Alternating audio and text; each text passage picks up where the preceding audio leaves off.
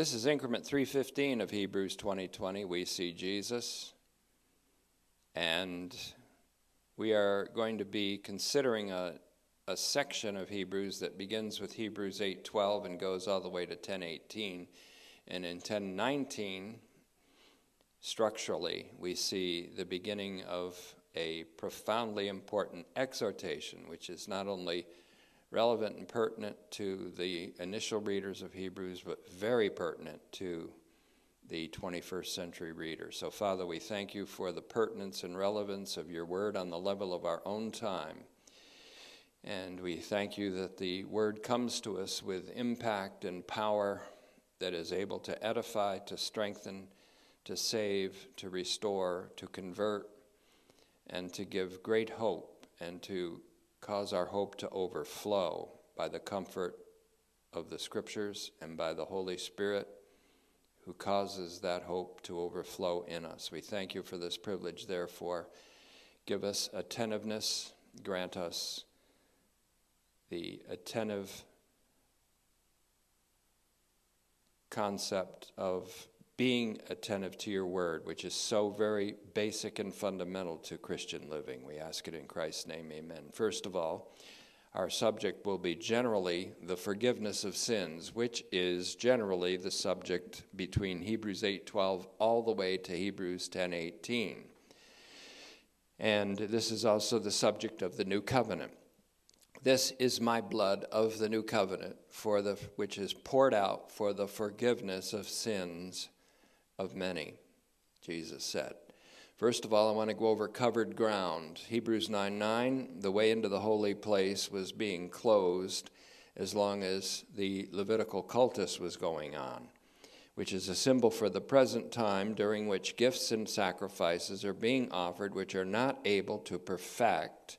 That means complete by thoroughly cleansing, teleao, the consciousness of the one who offers them. During the time in which this homily was presented, this message was preached, this epistle was written, these things were still going on. The Levitical cultus was still in vogue, it was still being practiced, and there was evidently a strong pull, a gravitational pull downward for believers who were already in heavenly places to be dragged back into something that would be redundant, and that is the old offerings offered under the Levitical cultus, which are not able to purify the consciousness of the worshiper completely.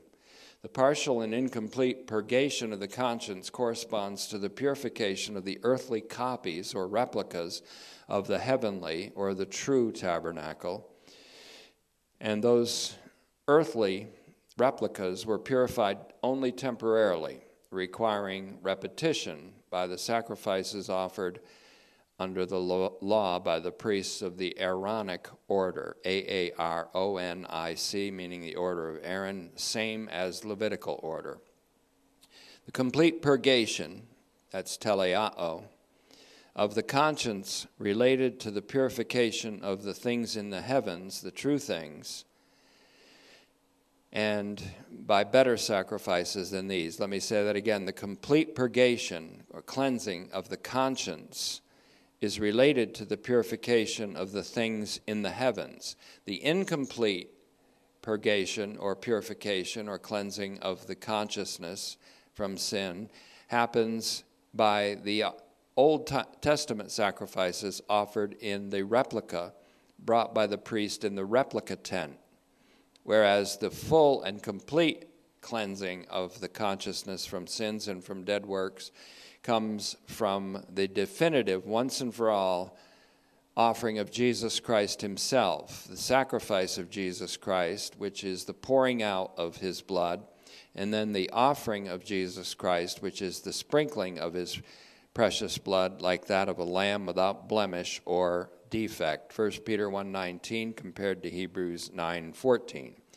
Now there's something about that name. That's the next section of our teaching today. There's something about that name. Love that song too and we sing it in our congregation, have and will again. Hebrews 9:24. Going over covered ground. It's always important to go over covered ground because repetition is not grievous for the true pastor teacher, nor is it troublesome, but it's safe, and it means the sal- salvation in time of the congregation. So we'll do it. Covering the same ground in Hebrews 9:24 for Messiah, that's Jesus, did not enter a man-made sanctuary, a mere replica of the true one, but into heaven itself now in the ongoing present to appear before the face of God for us. That's my translation, which came through a painful and bloody entrance. Already in Hebrews 6:19 to 20 where Jesus is used alone, the name Jesus, Yeshua or Jesus is used alone. The teaching shepherd wrote that Jesus had entered for us, indicating divine promeity. Jesus has entered for us into the sanctuary behind the curtain as a forerunner, a forerunner entering for us, having become an archpriest forever after the order of Melchizedek, a priest forever, a priest forever, a priest forever. Linking Hebrews 6:19 to 20, therefore, with Hebrews 9:24, we have the complete declaration, which constitutes our confession, that Jesus Christ has entered heaven itself. We know now that Jesus has entered as the Christ, the Messiah, the Son of God. Hebrews 4:14, Hebrews 1 2 to 3, with his own blood, having obtained eternal redemption, Hebrews 9 11 to 12 he entered with his own blood to offer himself because he had already found redemption in his sacrifice on the cross. We know that the sanctuary that he entered is heaven itself. It is the dimension of the cosmos where we have the location of God's throne. Isaiah 66 1 compared with Hebrews 8:1. Hebrews 9:24 uses the title Christ, Christos, alone, with Jesus presupposed. The title Christ with the name Jesus presupposed. And he adds, quote, now in the ongoing present to appear before the face of God for us, in our behalf, for our benefit, for our saving benefit. Virtually everywhere we look, God is for us. Jesus is for us. God determined himself to be God for us and no other God, as we learned by incorporating the doctrine of election into our exposition and theological exegesis of Hebrews. God's promeity, P R O M E I T Y, you can put, if you want to play with the word a little bit, P R O M E, pro me. God is for me. God is for you. God is for us. God's promeity, or God's being for us, as we saw it in Romans, was expressed in the handing over of his Son for us all as the Lamb of God, Romans 8 31 to 32, and of course, giving himself in the giving of his Son. This promeity is ongoing throughout the time in between the two radical alterations in the form of Jesus' representation of us as our eternal arch priest, our forever priest. Hebrews 9:24 again then, let's look at it a little more carefully. For Messiah, Christos, i.e., Jesus, did not enter a man made sanctuary, a mere representation or replica of the true one, but into heaven itself, now in the ongoing present, to appear before the face of God for us. Ongoing present indicates his foreverness. Jesus Christ the same yesterday, today, and forever. Yesterday, he was he who became sin for us. Today, he is he who became sin for us. Forever, he will be he who became sin for us. Christos is used alone nine times in the Hebrews homily 3 6, 3 14, 5 5, 6 1, 9 11, 9 14, 9 24, 9 28, and 11 26. This title is used in apposition. That's a grammatical ex- eh, construction in which a noun is back to back with another noun, which serves as an explanatory equivalent. And so when we see the name Christ Jesus, we understand that in Christ in apposition with Jesus, that Christ, that is Jesus. Christ, the title, Messiah, that is Jesus, the man, Christ Jesus.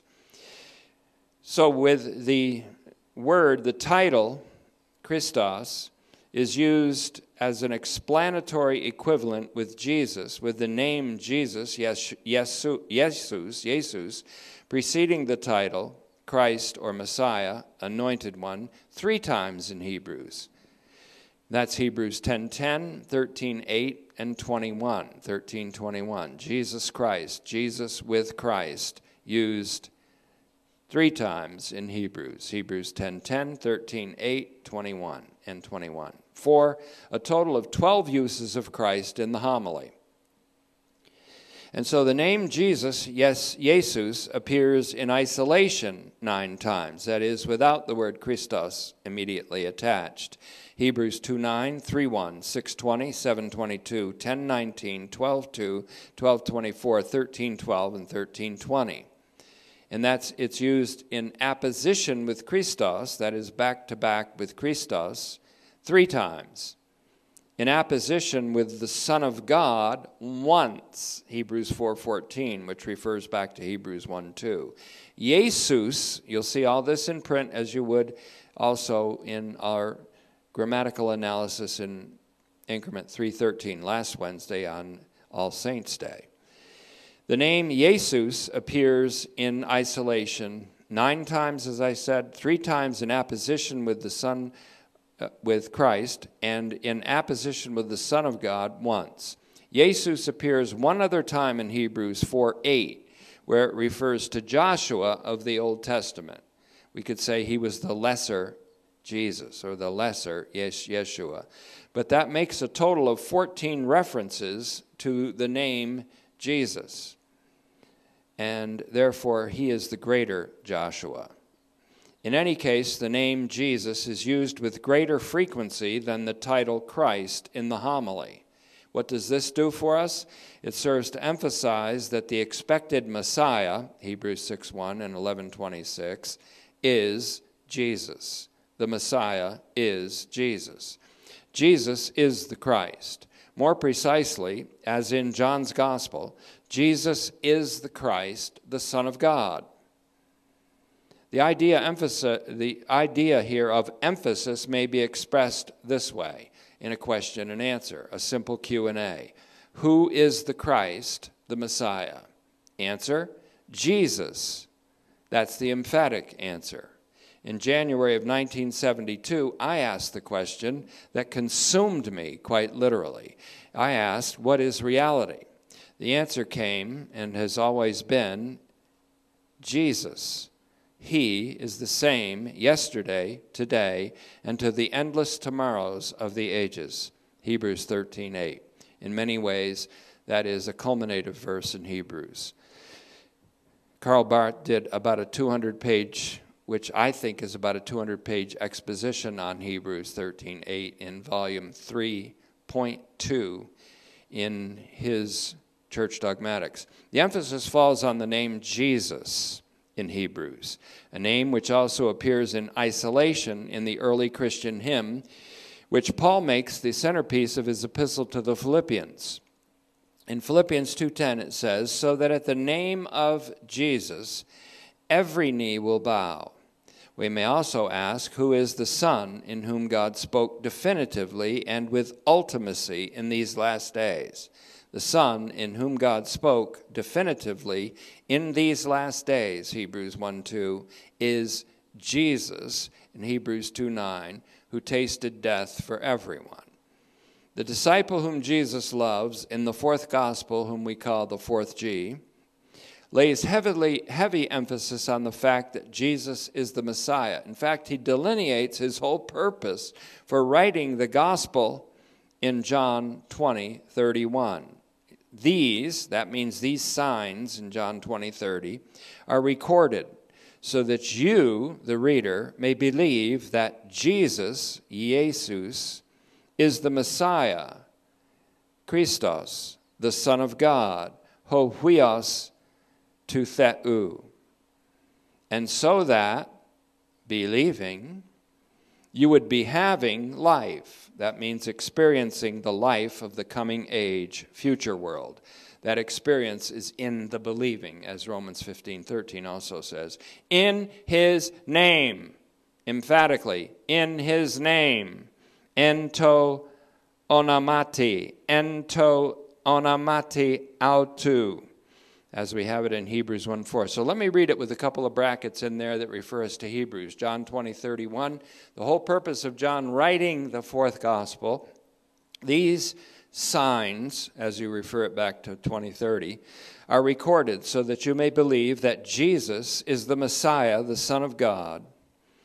The Messiah, the Son of God. The Son of God is also found in Hebrews 1 2 and 414 centrally. And so that believing, you would be having life. That means experiencing the life of the coming age, future world, in Hebrews 6 5.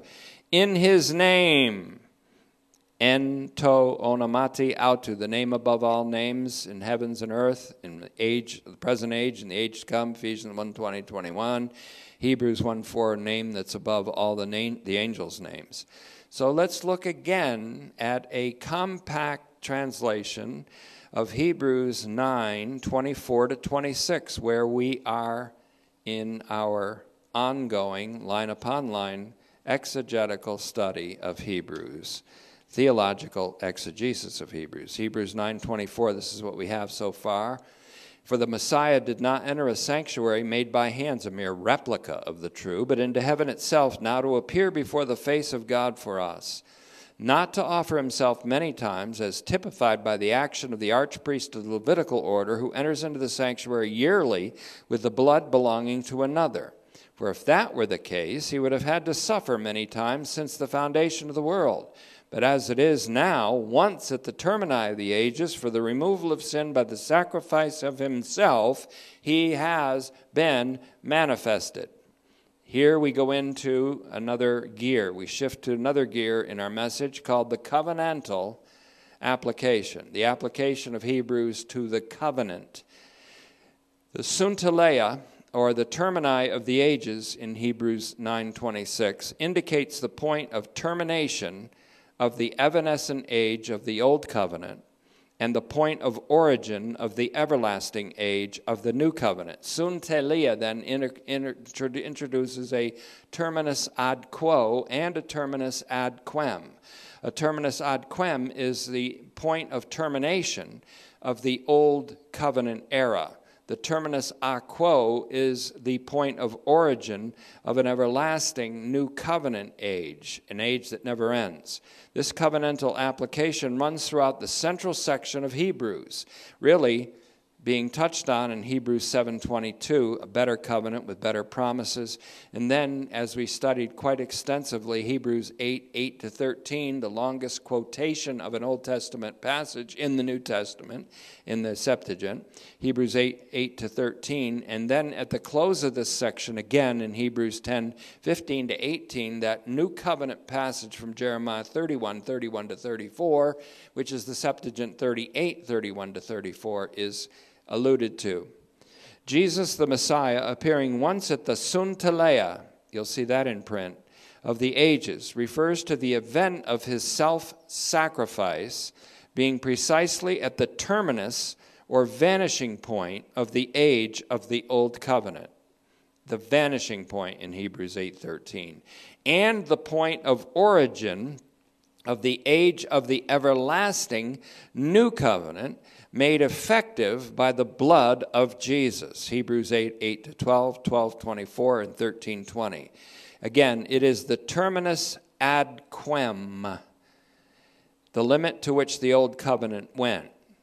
The cross was the latest possible date of the old covenant era, and it's the terminus ad quo the date or point in eternity and time, which marks the point of origin of the everlasting age of the new covenant in Jesus' blood. Blood that is always efficacious for the forgiveness of the sins of many, that is, of all human beings over the course of all time. Now, having covered some ground we've already gone to, having introduced the covenantal application, let's go beyond. We're always going beyond, or we're not worth our salt. we may observe that the central section of Hebrews is bracketed by God's promise. You can check it out in your own Bible if you want.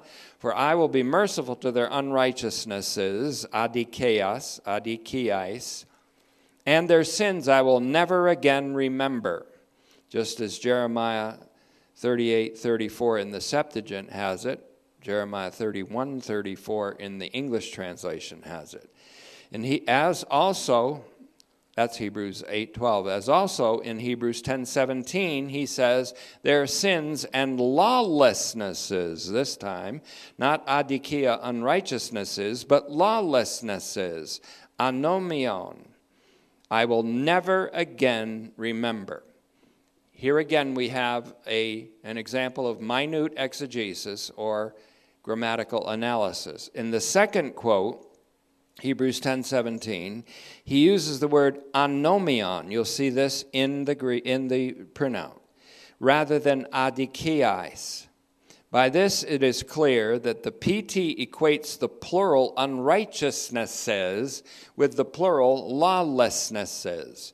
Every sin, by definition, is an act of unrighteousness and or lawlessness. All sin is anomia, as John says it in 1 John 3 5.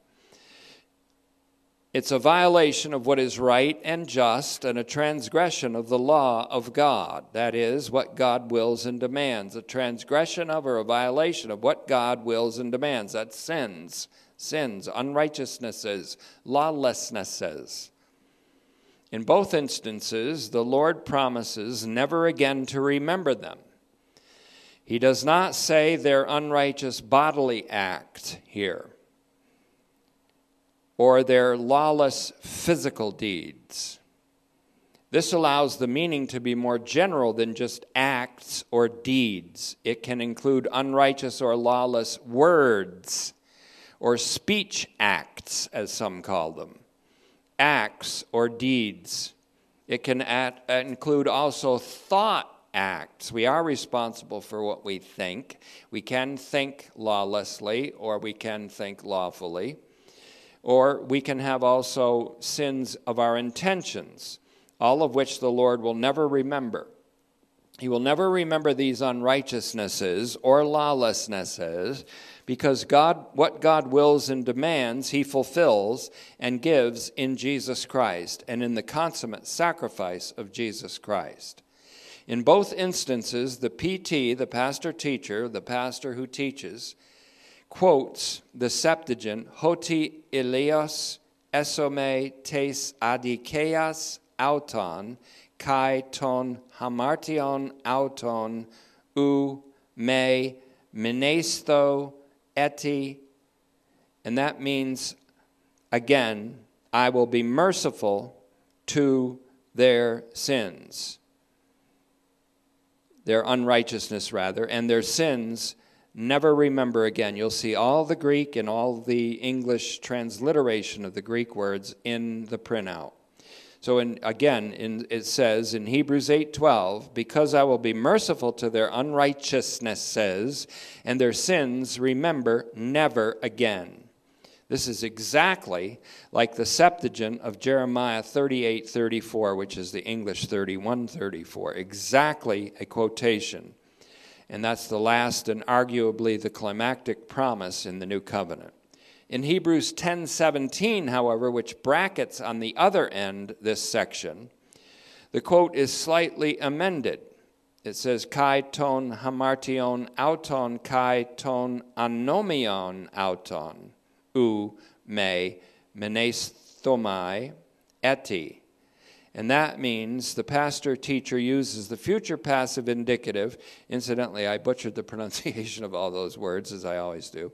He uses the future passive indicative of mimneskomai rather than the aorist passive subjunctive. Now, what does that mean? Well, in both instances, he accentuates the Lord's doubly emphatic promise that he will never again remember their sins. But in the latter instance, Hebrews 10:17, he emphasizes even more strongly the promise to never remember their sins by wording the last promise this way: I will remember their sins never again, rather than saying, and remember their sins never again. Which he says in Hebrews 8:12 after saying, I will be merciful to their unrighteousnesses, almost as if the promise to never again remember their sins was an afterthought. So again, he said, I will remember their sins never again, rather than just adding the afterthought and remember their sins never again. So in Hebrews 8:12 it's I will be merciful to their unrighteousnesses and remember their sins never again. But in Hebrews 10:17 he deliberately makes very emphatic that last promise and makes it climactic for this whole section. I will remember their sins never again. It's very emphatic. This detail is extremely important because the fact that God will never remember their sins means that there will never be another annual sacrifice in which there is very definitely a remembrance of sin. For as Hebrews 10:3 says, and I'm giving us direction here for into Hebrews 10, as Hebrews 10:3 says, in those, meaning the Levitical cultus sacrifices offered under the law, is a remembrance, anamnesis of sins every year. A remembrance of sins every year connected with what? The sacrifices of the old covenant, in the Yom Kippur especially, the sacrifices offered under the law, Levitical cultus. By the Lord saying, I will never again remember their sins. He is effectively announcing or saying, in effect, there will never be another annual occasion of sacrificing animals in which there is a remembrance of sins. In fact, the very last verse of this central section of Hebrews, which introduces the section beginning with having confidence by the blood of Jesus, and then the longest exhortation among the longest exhortations in Scripture in Hebrews 10 19 to 39, a wonderful passage, so relevant to our time. The very last verse of the central section of Hebrews says as much as this Hebrews 10 18. Now, where there is forgiveness, aphesis, aphesis, of their sins, there is never again uketi, uketi, never again an offering for sin. Between these two quotations, the reason for God's hamartiological amnesia is very clear. The blood of Jesus, his son, was poured out for the forgiveness of their sins and sprinkled for the purification of their consciousness from sins and from dead works. Not only that, the next lengthy hortatory section begins with a reference to confidence or assurance derived from, you guessed it, the blood of Jesus, Hebrews 10:19, by which the aforementioned forgiveness was achieved. The pastor's reasoning is this. This is the pastor's reasoning for those of you that like to keep things simple. And the Bible doesn't do that, so sorry about your KISS. You can kiss your kiss goodbye. Keep it simple, stupid. That's not what the Bible says. The Bible says some many things that are hard to be understood as Paul did in 2 Peter 3:16 that's why you need a pastor who teaches so that you can understand the intricacies of the word of God which ultimately becomes the simplicity of the statement reality is Jesus but the pastor's reasoning is this how can you my readers, return to the Levitical cultus and its repetitive offerings when there is no more offering, prosphora, for sin. There is no more offering for sin because the offering, prosphora, of the body of Jesus Christ, according to the will of God, was once for all, ephapax, and through this once and for all offering by the will of God, we have been completely sanctified. Hebrews 10:10. Moreover, by one, one off, one once and for all offering, mia prosphora, he has made complete That's a key word in Hebrews regarding completion. Teleoken. Teleoken. One, he has made complete the perfect active indicative form of the verb teleao, those who are being sanctified in Hebrews 10:14. Put the key word teleao, T E L E I O O, Omicron O followed by the omega O. The key word teleao with another keyword hagiadzo. We're doing exegesis here. We're doing grammatical analysis. H A G I A Z O. You'll see it in print. Add teleao with hagiadzo, and you have the term complete sanctification. Complete sanctification has been brought about by God in Christ through his definitive and final, unrepeatable, one off sacrifice, even as in Romans there is complete justification by God in and through Jesus Christ. And in 2 Corinthians 5:19, complete reconciliation of the world to God in Christ. As justification through the judge being judged for all. Listen carefully to this because this is really a thesis. It's being born right now Here's the birth process. As justification through the judge being judged for all is the subject of Romans. So sanctification through the priest representing all is the subject of Hebrews. And so again Hebrews 9:22 we go back to that key verse. Indeed, according to the law, almost everything was purified by blood, and without the pouring out of blood. There is no forgiveness. Jesus' blood, which is his life poured out in death, the death of the cross, the death of the cross, as Philippians 2 8 puts it emphatically, the blood of his cross, which puts it, which is put emphatically in Colossians 1:20, which he called my blood of the covenant, Jesus himself called it that, Matthew 26, 28, Mark 14, 24, Luke 22, 20. He adds the new Kaine covenant. And you can confer with Hebrews 8, 8, 8, 13, 9, 15, 1 Corinthians 11, 25 for all those statements. Once again, my blood of the covenant is blood poured out for many. In Luke 22, 20, he says specifically, for you for the forgiveness of sins. Without the pouring out of blood, there is no forgiveness. Hebrews 9:22. With the pouring out of blood, the blood of Jesus, which is emblematic of his self giving, his self sacrifice, his giving of his own life, of himself to death, the death of the cross, with that pouring out of blood, there is the forgiveness of the sins of many. Not just some sins of many people, but all sins of all people. Jesus Christ, the righteous one, as he's called in Romans 1:17, 1 Peter 3:18, Acts 22:14, 1 John 2 1, Jesus Christ, the righteous one, is the propitiation. He was yesterday, He is today, He will forever be the propitiation for our sins, but not for our sins only, but for the sins of the whole world. 1 John 2 1 and 2.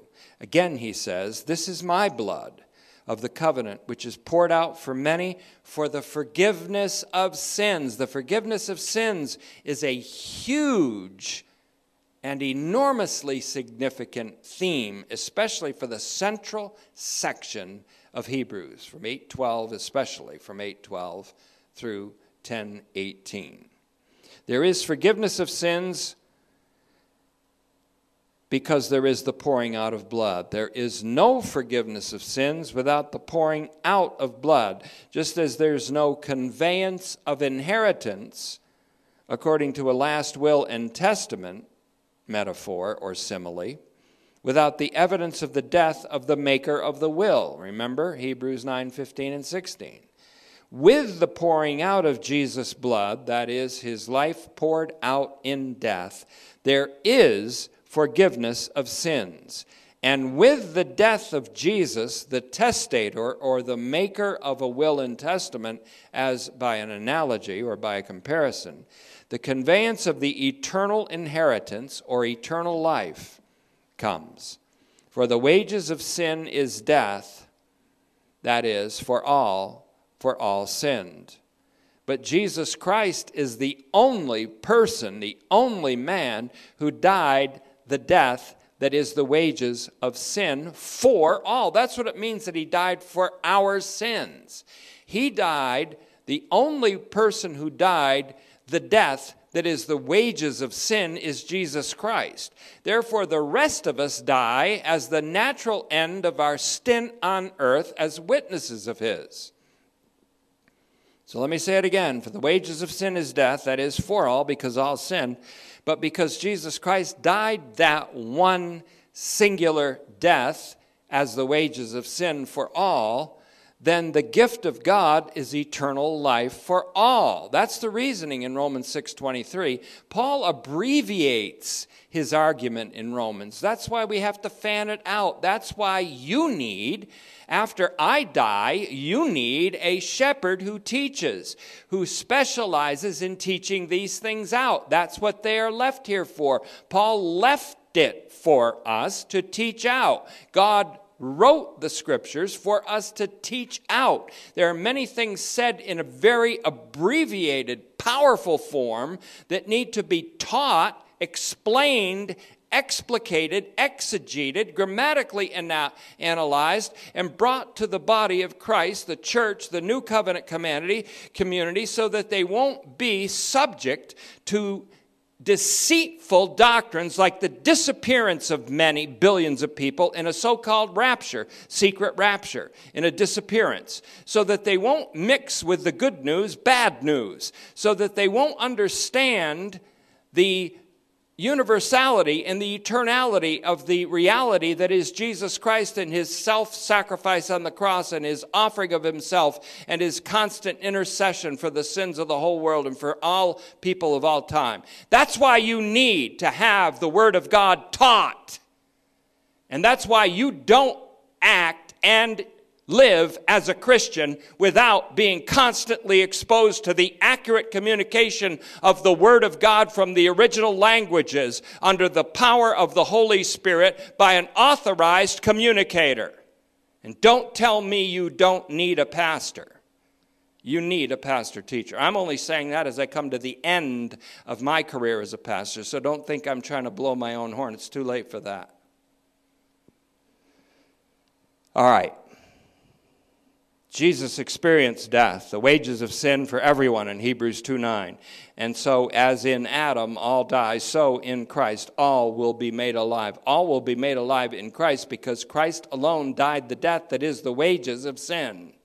Where sin would have taken us all, it took Jesus and took him alone. He became sin for us, and God condemned sin in his sinless flesh, that we would be made the very righteousness of God in him. Ah, but there's bad news doesn't fit to this. Preacher, you better learn how to study the Word of God and study it thoroughly and study it completely and not go on a wave of tradition.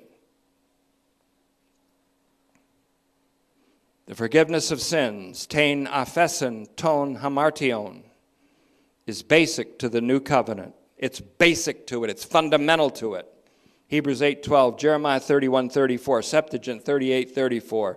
It is the foundational promise for Israel, the eschatological sons of the living God. Hosea 1:10, Septuagint 2:1 of Hosea, Ephesians 1:7, Colossians 1:14, both of which refer to redemption by the blood of Christ, that is the forgiveness of sins. Amen.